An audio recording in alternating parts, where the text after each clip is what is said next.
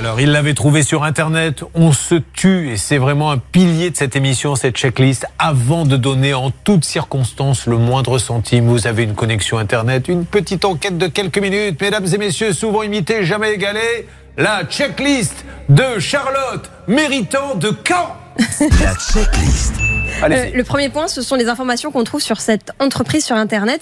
Et ce qui m'inquiète un petit peu, c'est qu'elle a été créée en mars 2022. C'est très très récent, ça fait qu'un an. Vous, au moment, Sébastien, je ne sais pas si vous aviez remarqué, mais au moment où vous avez signé, ça faisait à peu près trois mois qu'elle existait cette entreprise. Donc, euh, c'est pas interdit, mais ça ne rassure pas. Deuxième point, l'adresse de l'entreprise. Cette entreprise, elle a un siège social enregistré, officiel. Sauf que quand Sébastien écrit à cette adresse, ça lui rev- revient avec la mention destinataire inconnu à l'adresse.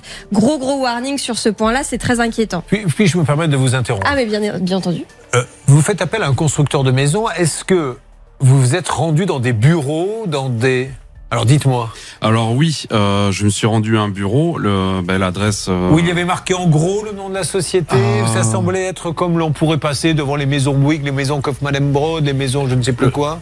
Le, un hangar basique avec un dépôt où ils stockaient euh, les- Oui. le matériel. Donc c'était plutôt rassurant. Oui, oui, voilà. C'est et euh, résultat, ben, ben, on a signé les papiers, etc. Ok, non mais je voulais savoir si vous les aviez fait venir chez vous ou si vous aviez été, mais visiblement Ah, non, il y avait non, une non, entreprise. j'étais- euh, D'accord. j'étais au hangar. Ouais. Charlotte. Le dernier point, c'est le site internet. Et justement, ça tombe bien puisque Sébastien, vous avez euh, trouvé cette entreprise via son site internet. Alors, ce qui aurait pu vous interpeller un petit peu sur ce site, c'est qu'il y a des photos euh, associées à une mention no réalisation. Donc, vous savez qu'en général, quand on voit ça, on vérifie Non, si les photos le sont authentiques. Si. Si, si, ils ont fait le fameux coup, euh, le fameux coup de, de prendre des photos un peu à droite à gauche sur Internet et de les mettre sur leur propre site. Comment on sait euh, ça? Eh bien, tout simplement, on fait un clic droit sur la photo, on clique sur rechercher des Mais images avec, avec Google. vos histoires de clic droit, ça, ça dépend de si c'est un PC ou un Mac. Qu'est-ce que parce que Mac, il n'y a pas de clic droit si ça existe aussi? Euh, je savez sais pas. exactement comment fonctionne un Mac, mais je pense que tous les Je n'aime pas ce utilisateurs de Mac. racisme informatique. Parce que vous ne vous adressez qu'à ceux qui ont des PC et vous détestez visiblement ceux qui ont des Mac. Pas du tout, mais je pense que les utilisateurs de Mac savent comment faire un clic droit, On il va doit y avoir un moyen. Pouchol, il. Donc, non, mais ça, c'est super important parce que c'est le béaba.